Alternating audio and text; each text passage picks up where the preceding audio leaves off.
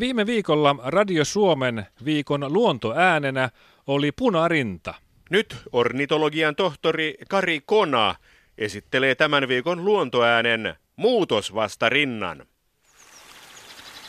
Meille kaikille tuttu, ympäri vuoden Suomessa esiintyvä arkinen jurputtaja on tietenkin muutosvastarinta, konservatiivikus. Muutosvastarinta viihtyy vanhoissa poteroissa, joihin se kaivautuu mahdollisimman syvälle. Tavalliselle luonnon kuluttajalle muutosvastarinta näyttäytyy tavallisesti silloin, kun se kuulee jonkin uudistuksen tai organisaatiomuutoksen lähestyvän. Muutosvastarinnan aistit ovat erittäin herkät.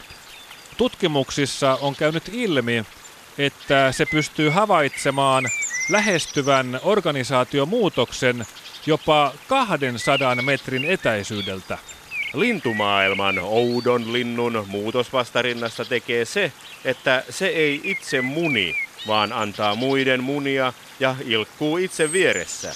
Viime vuosien kuntauudistussuunnitelmat ovat nostaneet maamme muutosvastarintakannan huippuunsa, ja nykyään muutosvastarintoja tavataan niin kerrostalojen yhtiökokouksista kuin työpaikkojen kahvihuoneista.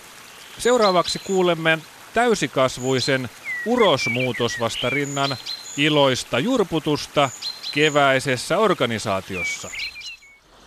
Ei käy! Ei tule onnistumaan! Ei käy! Ei tuo ennenkään ole toiminut! Ei käy!